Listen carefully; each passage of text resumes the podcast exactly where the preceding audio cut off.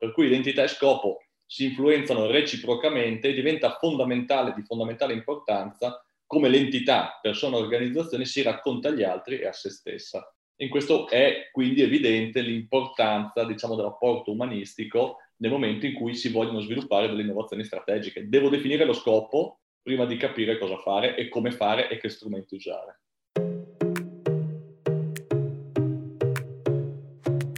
Ti diamo il benvenuto su Libera la passione di apprendere il podcast di Schilla. In ogni puntata un ospite importante che attraverso la poesia e la sua storia ci racconterà il valore della passione e dell'apprendimento nel raggiungimento dei suoi obiettivi. Condotto da Silvia Camisasca. Buon ascolto. Bentrovate ascoltatrici e ascoltatori del podcast Liberare la passione di apprendere. Vogliamo sulle ali del sommo poeta. A farci compagnia oggi infatti è Dante e il Virgilio che ci accompagna fin giù negli inferi, il protagonista del nostro spazio, ha scelto per noi la Divina Commedia e fra poco scopriremo chi è. Dante Alighieri, Firenze, tra il maggio 21 e il 21 giugno 1265, Ravenna, notte tra il 13 e il 14 settembre 1321 poeta, scrittore, nonché politico. Il nome Dante è, secondo Jacopo Alighieri, un ipocoristico di Durante. Inferno, canto ventiseiesimo, verso 112-129. O frati, dissi, che per cento miglia appivigli siete giunti all'Occidente, a questa tanto picciola vigilia di nostri sensi che del rimanente, non vogliate negar l'esperienza di retro al sol del mondo senza gente. Considerate la vostra semenza. Fatti non foste a viver come bruti, ma per seguir virtute canascenza. Li miei compagni fec'io si aguti con questa orazione picciola al cammin che appena poscia li avrei ritenuti. E volta nostra poppa nel mattin, de remi facemmo ali al folle volo sempre acquistando dal lato mancino. Siamo nell'ottava bolgia dell'ottavo cerchio, dove vengono puniti consiglieri fraudolenti, condottieri e politici che non agirono con le armi e con il coraggio personale, ma sfruttando l'acutezza spregiudicata dell'ingegno. E qui Dante fa una riflessione sull'ingegno, l'ingegno come dono di Dio, ma ricordando che il desiderio di conoscenza può portare alla perdizione se non è guidato dalla virtù cristiana. Di fatto l'oggetto del canto non sono le frodi, per cui Ulisse è punito insieme con Diomede, ma il grande racconto della sua ultima ardimentosa e infelice impresa. Dante ci fa capire, tramite le parole di Ulisse, che l'importanza della conoscenza non ha né età né limiti. È con noi ed è un graditissimo ospite, professor Carlo Bagnoli. Grazie Carlo per essere con noi e buona giornata. Grazie a voi e buona giornata a voi. Ti ringrazio veramente per aver accolto il nostro invito, mio di Schilla, aver accettato un momento informale di incontro. Anche perché secondo noi la storia di Carlo è veramente una bella avventura di vita, una storia che ispira. Ascoltate un po' cosa dice di sé. Lo leggerò in prima persona perché mi ha mandato un racconto di cui lo ringrazio veramente tanto. Molto bello secondo me da leggere in prima persona, potrebbe essere recitato. Sono professore universitario a causa di un passaggio generazionale fallito, ragione per cui non ho fatto il passo di entrare nella centenaria impresa di famiglia, o meglio, in quella che era la sua terza restart-up, in altre parole rifondazione. Non temiamo la parola fallimento, per carità. ogni generazione della mia friulana famiglia dapprima costruito e poi distrutto un'impresa. Ha cominciato il bisnonno Augusto che produceva biciclette, poi il suo primogenito, mio nonno, Eugenio, che vendeva motociclette, a seguire il suo primogenito, mio padre, Augusto, di nuovo come il nonno, che passò alla vendita di automobili. Ecco, dalle biciclette alle moto e poi alle auto, di generazione in generazione, il mezzo evolve, cambia e da Carlo ci saremmo aspettati minimo gli Eurofighter. Ma vediamo di proseguire il racconto di Carlo. L'ultimo anello della catena di eventi mi vede in prima linea perché appena diplomato con il massimo dei voti svolse un lavoro estivo per l'auto Bagnoli, cioè l'azienda di famiglia. entrai immediatamente in conflitto con mio padre e mio zio. E ricordo chiaramente il momento in cui questo mi convocò e mi disse Carlo, devi capire che tutti sono utili e nessuno indispensabile. Sicché io gli replicai con una domanda, questa regola vale anche per te? Ebbene, lo zio mi rispose, no, io costituisco l'eccezione. E dieci anni dopo, a conferma della regola imprenditoriale della famiglia Bagnoli, l'azienda non proseguì nel solco tracciato dai brillanti piani dello zio. Ecco, io ho sempre voluto comprendere il perché degli eventi da un punto di vista scientifico e l'esperienza con la mia famiglia non fa eccezione. La domanda che mi ero posto allora e da cui origina la mia attività di ricerca tutt'oggi è perché alcune aziende riescano a durare nel tempo, caratteristica che io considero il vero parametro di successo per un'impresa, mentre altre, pur raggiungendo brillanti risultati economici, si smarriscono negli anni, fino a sparire o implodere. In verità sono in molti a volere individuare i driver del successo imprenditoriale per farlo io sono diventato un professore universitario, aggiungendo conflitto a conflitto nel rapporto con mio padre, che desiderava per me un altro destino, libero probabilmente da feste universitarie e impegnato, da buon friulano, in una frenetica attività lavorativa. 35 anni dopo, da quella discussione con lo zio, ho scelto di dedicare all'analisi delle imprese cosiddette di successo il mio lavoro e anche me stesso. Successo però è il participio passato di succedere e io che sono interessato più al futuro che al passato. Insegno innovazione e non storia dell'economia del resto, preferisco chiamarle imprese del succederà. Il mio DNA però non mente e ho portato l'eredità di un forte spirito imprenditoriale e di una caparbia voglia di lavoro dentro l'accademia in università, creando un legame tenace tra il mondo della ricerca scientifica e quello dell'industria, che tutt'oggi mantengo in dialogo profondo. Cosa insegno ai miei studenti? Insegno ai miei studenti, come ai miei figli adolescenti, Alessandro ed Elisa, da notare che non portano il nome della tradizione familiare Augusto ed Eugenio, di inseguire le proprie passioni, più con i fatti che con le parole, passione per lo studio ovviamente. Amo raccontare i miei discreti successi giovanili nello sport e trovare in essi i prodromi della mia capacità di leadership. Un percorso di studi eccellente, dove meno del massimo dei voti non è dato a trovare, e alla Baudelaire ritengo che lavorare sia meno noioso che divertirsi. I 40 collaboratori del mio spin-off Cafoscarino tentano a più riprese di coinvolgermi in attività di svago, ma alberga in me una tensione continua a generare progetti innovativi che non lascia spazio ad altro che all'approfondimento teorico e all'azione pratica. Se funziona è vecchio il mio motto, proprio perché mi spingo a innovare costantemente. Anche la mia vita ha subito delle innovazioni e annovero il trasferimento dal Friuli a Venezia una di queste. Qui la mia carriera accademica è decollata. Dottore di ricerca in economia aziendale, poi ricercatore, professore associato e infine ordinario di innovazione strategica all'Università Ca' Foscari. Tornando a noi, aggiungo io, e grazie Carlo per il bellissimo racconto, che Carlo è veramente una figura che ispira, perché anche nel suo curso sonorum ha dimostrato di non avere modelli di riferimenti, così come è accaduto in famiglia, quando ha imboccato la sua strada senza assecondare l'egocentrismo, diciamo, del suo, della sua famiglia, ma anche del suo mentore accademico, che si era adoperato per dimostrare che senza di lui non avrebbe avuto futuro in università. E infatti è stato esattamente l'opposto. Carlo, peraltro, è autore di una serie di libri negli anni sull'impresa, ha dedicato molto suoi, dei suoi studi, l'impresa totale, l'impresa significante tra tradizione e innovazione, e poi è autore di oltre 100 pubblicazioni scientifiche sulle maggiori riviste internazionali.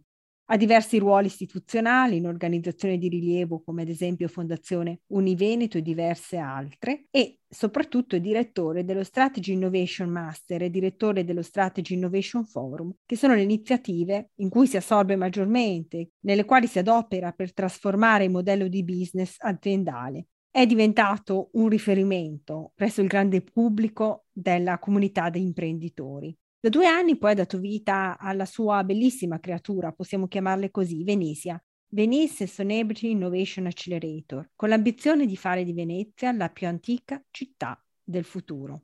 Carlo, grazie per essere con noi, bellissimo il tuo racconto di vita, per la quale ancora ti ringrazio. Allora, una domanda a bruciapelo, a parte che hai fatto tantissimo nella tua vita, nella prossima, quando rinascerai, cosa ci dobbiamo aspettare da Carlo?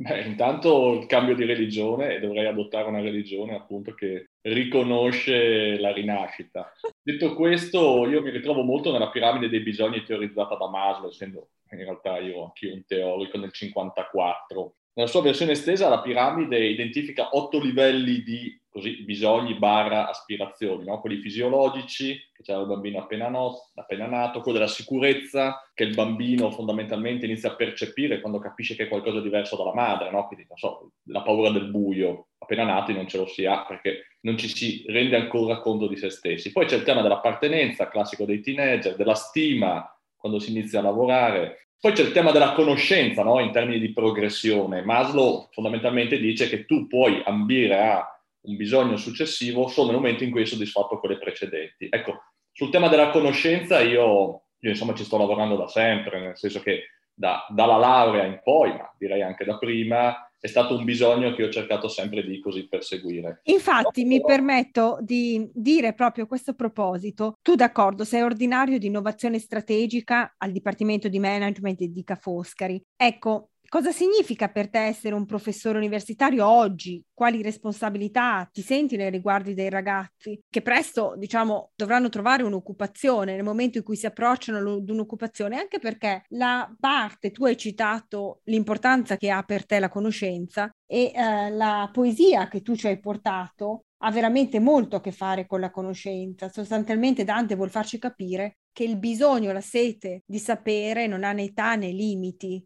Certo, sì. Difatti, beh, allora, per rispondere alla seconda domanda, ti direi che è proprio, possiamo rifarci al tema etimologico, no? di, di professore, di professare, che fondamentalmente significa parlare in pubblico, di creare pubblicamente. Io mi riconosco molto più però sul termine insegnante, no? Insegnare, che deriva dal latino inse- insegnare, che di fatto ha il senso di imprimere qualcosa, un marchio, un sigillo. Ecco, quindi dal mio punto di vista mi ritengo, mi vorrei ritenere, ambirei a essere molto più un insegnante che in qualche modo mette un segno nei suoi alunni, soprattutto poi, lo dicevamo anche nell'introduzione, col comportamento più che con le parole, col cercare di dimostrare cosa significa essere un innovatore strategico per poi giocare il ruolo di professore di innovazione strategica. Ecco, questo è un po' il tema che io vorrei ambire. Non, non, è facile sempre farlo capire agli studenti che arrivano ogni tanto dai miei corsi abituati ad avere un libro da studiare, a, da rispondere, sono molto, come posso dire, focalizzati sull'esame. Scolastici, diciamo, sono rigidamente scolastici al contenuto. Io cerco un po' di spiazzarli portandoli a lavorare su dei casi reali, quindi generalmente lavoro su dei casi reali di innovazione con delle imprese reali,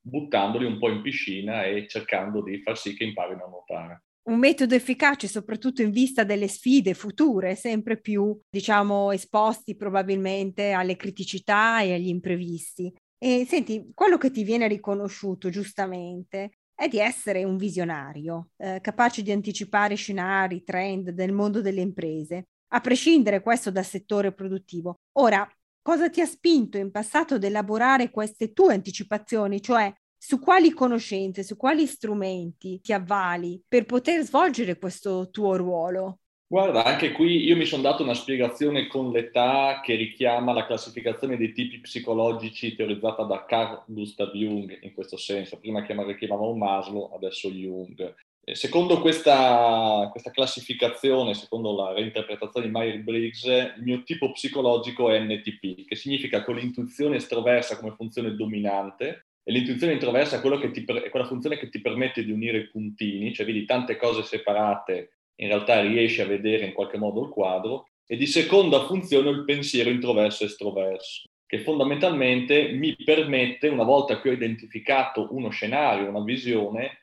di riuscirla a spiegare razionalmente agli altri, perché se uno poi non è caratterizzato dall'intuizione, fondamentalmente non capisce, non riesce a vedere quello che riesci a vedere tu. Ecco, in questo senso ti direi che eh, per me è stata quasi una dote innata che chiaramente ho affinato col tempo. Chiaramente ci sono anche gli aspetti negativi. Io, ad esempio, ho sentimento, perché un po' in qualche modo addentro a queste classificazioni di terza, quindi l'empatia non mi caratterizza. Credo tuttavia che anticipare il futuro possa essere anche un processo strutturato attraverso la creazione di routine organizzative e che nella costituzione di un team ci vogliono sì gli intuitivi fondamentalmente, ma anche quelli che in qualche modo privilegiano il sentimento o la sensazione. Un team vincente è un team con personalità dotate di eh, funzioni cognitive in qualche modo complementari. Quindi ti direi è una dote innata, ma la si può anche allenare anche coltivare un po', insomma. Ecco, eh, una cosa mi ha colpito, è tornato anche in questo passaggio il tuo riferimento a Maslow, Jung, eccetera. Dunque, nonostante tu sia un docente di economia aziendale, i temi umanistici sono una costante, sia nelle tue pubblicazioni che nei tuoi progetti, che nel tuo argomentare, quindi suppongo con i tuoi studenti parli di modelli di business, ti rivolgi ai nostri imprenditori, affronti le sfide della trasformazione digitale, ma lo fai tutto nella chiave con un approccio umanistico, molto legato alla filosofia. È un terreno, diciamo, che, su cui sfondiamo una porta aperta. Io ho fatto studi classici, poi sono passata a una facoltà scientifica dopo la maturità, però ritengo ci sia un valore incommensurabile nel patrimonio umanistico. Ci vuoi dire che risorsa è per te questa e perché c'è questo approccio? Da dove viene e soprattutto a cosa tende? Ma sai, la tecnica, intendendo per tecnica sia l'universo dei mezzi, le tecnologie che nel loro insieme compongono l'apparato tecnico, sia la razionalità che presiede al loro impiego in termini di funzionalità ed efficienza, tra l'altro la tecnica è il primo dono fatto dagli dei agli uomini, è funzionale a mettere a disposizione appunto strumenti per raggiungere uno scopo. Ma un'entità, persona o organizzazione che sia, per capire qual è il suo scopo, il purpose, diremmo oggi in maniera un po' più così... Anglosassone. Anglosassone, sì, che fa sempre in qualche modo si può dire figo. Tendenza, sì, si può dire, si può dire, assolutamente. Infatti, diciamo che definire lo scopo non può prescindere da un ragionamento filosofico, umanistico, che porta a definire l'identità dell'entità. La relazione tra identità e scopo è stata interpretata in modo molto diverso nei corsi dei secoli, dall'approccio metafisico per cui l'identità è data da Dio, dalla natura, dalla tua nascita, e quindi il tuo scopo è derivato, non puoi cambiarlo, magari non lo capirai mai ma non lo cambi, a quella che è un approccio costruttivista invece, per cui uno dice io voglio darmi un certo scopo e forgio l'identità in maniera da essere coerente. Ecco, noi adottiamo un approccio narrativo in cui Richer, un po' il filosofo di riferimento, per cui identità e scopo si influenzano reciprocamente e diventa fondamentale, di fondamentale importanza, come l'entità, persona o organizzazione si racconta agli altri e a se stessa. In questo è quindi evidente l'importanza, diciamo, del rapporto umanistico nel momento in cui si vogliono sviluppare delle innovazioni strategiche. Devo definire lo scopo prima di capire cosa fare e come fare e che strumenti usare. Per arrivarci. Hai citato il tuo spin-off, diciamo nel quale attualmente sono coinvolti ben 40 professionisti e di diversa estrazione, quindi anche linguaggi, formazioni diverse distanti tra loro. Sei riuscito ad unire gli estremi e come ci hai detto sei riuscito a risolvere in qualche modo il paradosso. Ecco, puoi approfondire un pochino la tua teoria dei paradossi? Beh, la caratteristica fondamentale del paradosso è la coesistenza di due poli contrapposti, no? Deriva... Dal greco paradoxa, giusto? Paradossa. E quindi la, co- la, coesistenza di due poli opposti, uno non esclude l'altro, anzi l'uno non esisterebbe l'altro. Ho già in qualche modo così accennato come discipline tecniche umanistiche non possano che convivere se si vuole fare veramente innovazione strategica. Dicevi tu, io ho 20 persone che sono degli aziendalisti e quindi che usano la tecnica e un'altra ventina di persone a vario titolo coinvolte, che invece sono italianisti, filosofi, antropologi, storici, filosofi, psicologi e via dicendo. Ecco, noi riteniamo che appunto portare il paradosso, ripeto, per noi il paradosso non è solo mettere insieme tecniche, discipline tecniche e discipline umanistiche, ma è proprio una credenza. Poniamo il paradosso alla base di tutti i nostri ragionamenti creativi. Infatti uno dei motti che adottiamo è se sei di fronte a un bivio, imboccalo. Ecco, io lo uso anche come test. bellissima questa, bellissima. Lo, lo, uso come test di intelligenza. Se la persona di fronte a me sorride, capendo che sto dicendo appunto qualcosa di paradossale, tendenzialmente vado avanti nella, nella relazione, se no rimango un po' così.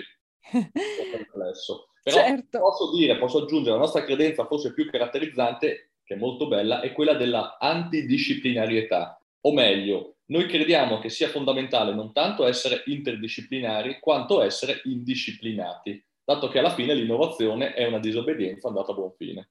Ma io direi tra l'altro che l'elemento della si chiama ribellione a volte, ma io direi proprio della, dell'essere indisciplinato in te, penso sia un, un, tratto caratteriale abbastanza evidente, no? Per tornare 35 anni fa, la tua bella risposta, eh, che poi era una domanda allo zio. Dunque, diciamo che tra le innovazioni tu mi hai citato anche il trasferimento dal Friuli a Venezia. Non sei veneziano, ma abiti e lavori in questa città più che magnifica da un decennio, forse più. La ami a tal punto da averle dedicato quello che forse è il progetto della tua vita. Io l'ho chiamato prima la tua creatura, ma è veramente qualcosa di grandioso. Si chiama Venisia ed è The Oldest City of the Future, la città più antica del futuro, che già nell'espressione è tutto un programma. Ne abbiamo avuto modo di parlare io e te in diverse circostanze. Vuoi raccontare qualcosa di questo bel progetto alle amiche, agli amici di Schilla che ci stanno seguendo? Ma è un progetto che nasce in piena pandemia, dopo aver avuto l'acqua grande a novembre, il 16 novembre con 187 centimetri che ha messo in ginocchio la, la, la città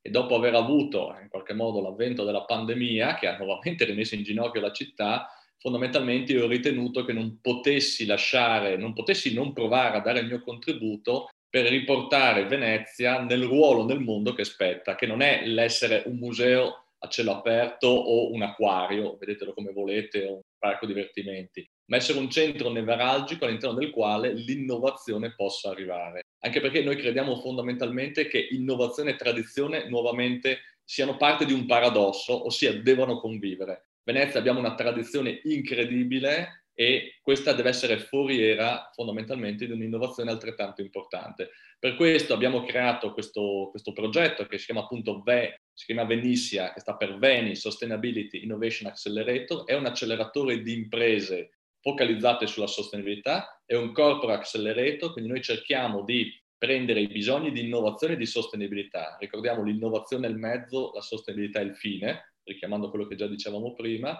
delle imprese consolidate, venete, trivenete, italiane, europee e via dicendo, e cerchiamo di metterle a sistema con delle imprese che abbiano delle soluzioni da proporre. L'obiettivo finale del progetto è riuscire ad attrarre qui start-up, investitori, laboratori di ricerca sul tema della sostenibilità per ripopolare fondamentalmente la città. Abbiamo avuto come partner nel primo progetto che abbiamo sviluppato partner importanti quali Eni, Enel e SNAM, Stiamo lanciando il secondo programma di accelerazione, entreranno, spero, altri partner importanti. Sta in qualche modo il progetto andando al di là molto delle aspettative, stanno nascendo tutta un'altra serie di iniziative, eh, ne cito solo due. Stiamo ragionando con Cassa Depositi e Prestiti per lanciare un acceleratore sul turismo e sulla cultura, che sarebbe altrettanto in qualche modo interessante tanto quanto il tema della sostenibilità ambientale. Diciamo che la sostenibilità ambientale è la grave minaccia di Venezia la cultura è, la, è, il grande punto di forza,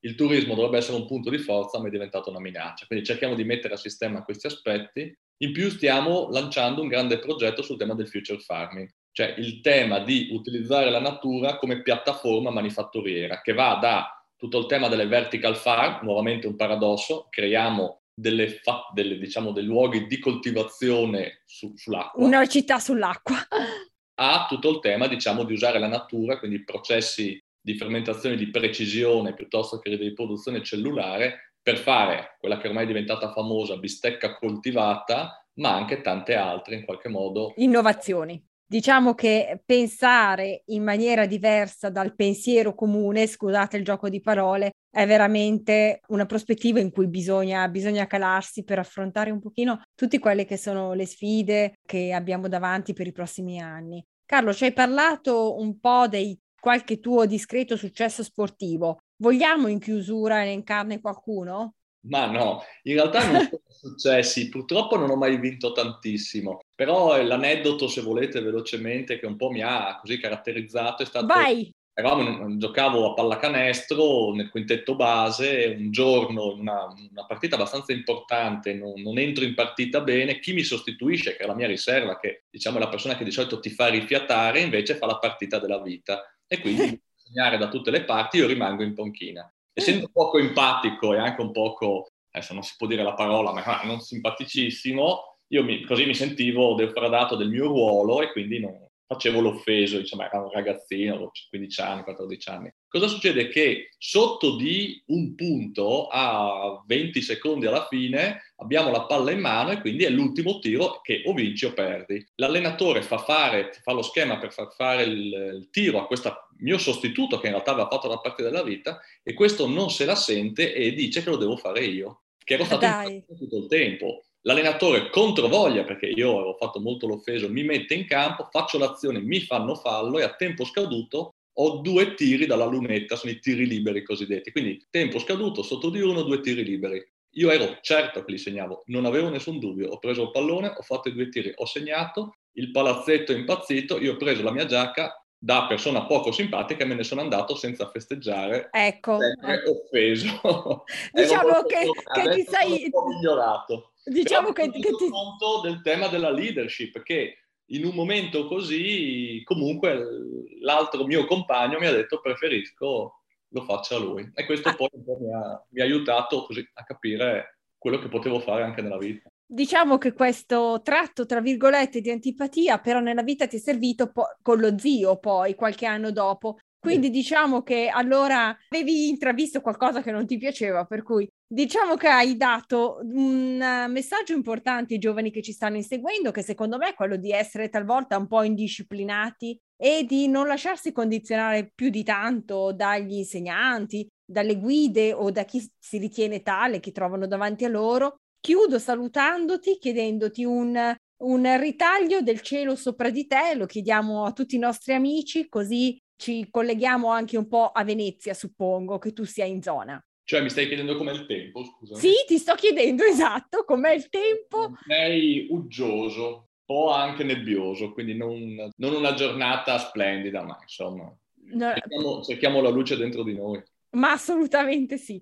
Carlo, grazie per essere stato con noi, è stato veramente un onore perché ti sei prestato anche a giocare, ma a trattare temi anche molto, molto seri soprattutto. E ti faccio un grossissimo in bocca al lupo, ma non ho dubbi per i tuoi progetti, per la seconda parte del programma di Venisia e per tutto il resto. Grazie, grazie per essere stati con noi. Grazie a te e come dico sempre al mio team, siamo dalla parte dei buoni e quindi non possiamo che vincere. Ciao. Assolutamente, con questa frase western bellissima, la prossima volta chiederemo la colonna sonora ai film della vita di Carlo. Io ringrazio veramente il professor Carlo Bagnoli per essere stato con noi. Ringrazio gli ascoltatori e gli ascoltatrici di Skill vi do appuntamento al prossimo podcast e alla prossima poesia. Buon futuro a tutti.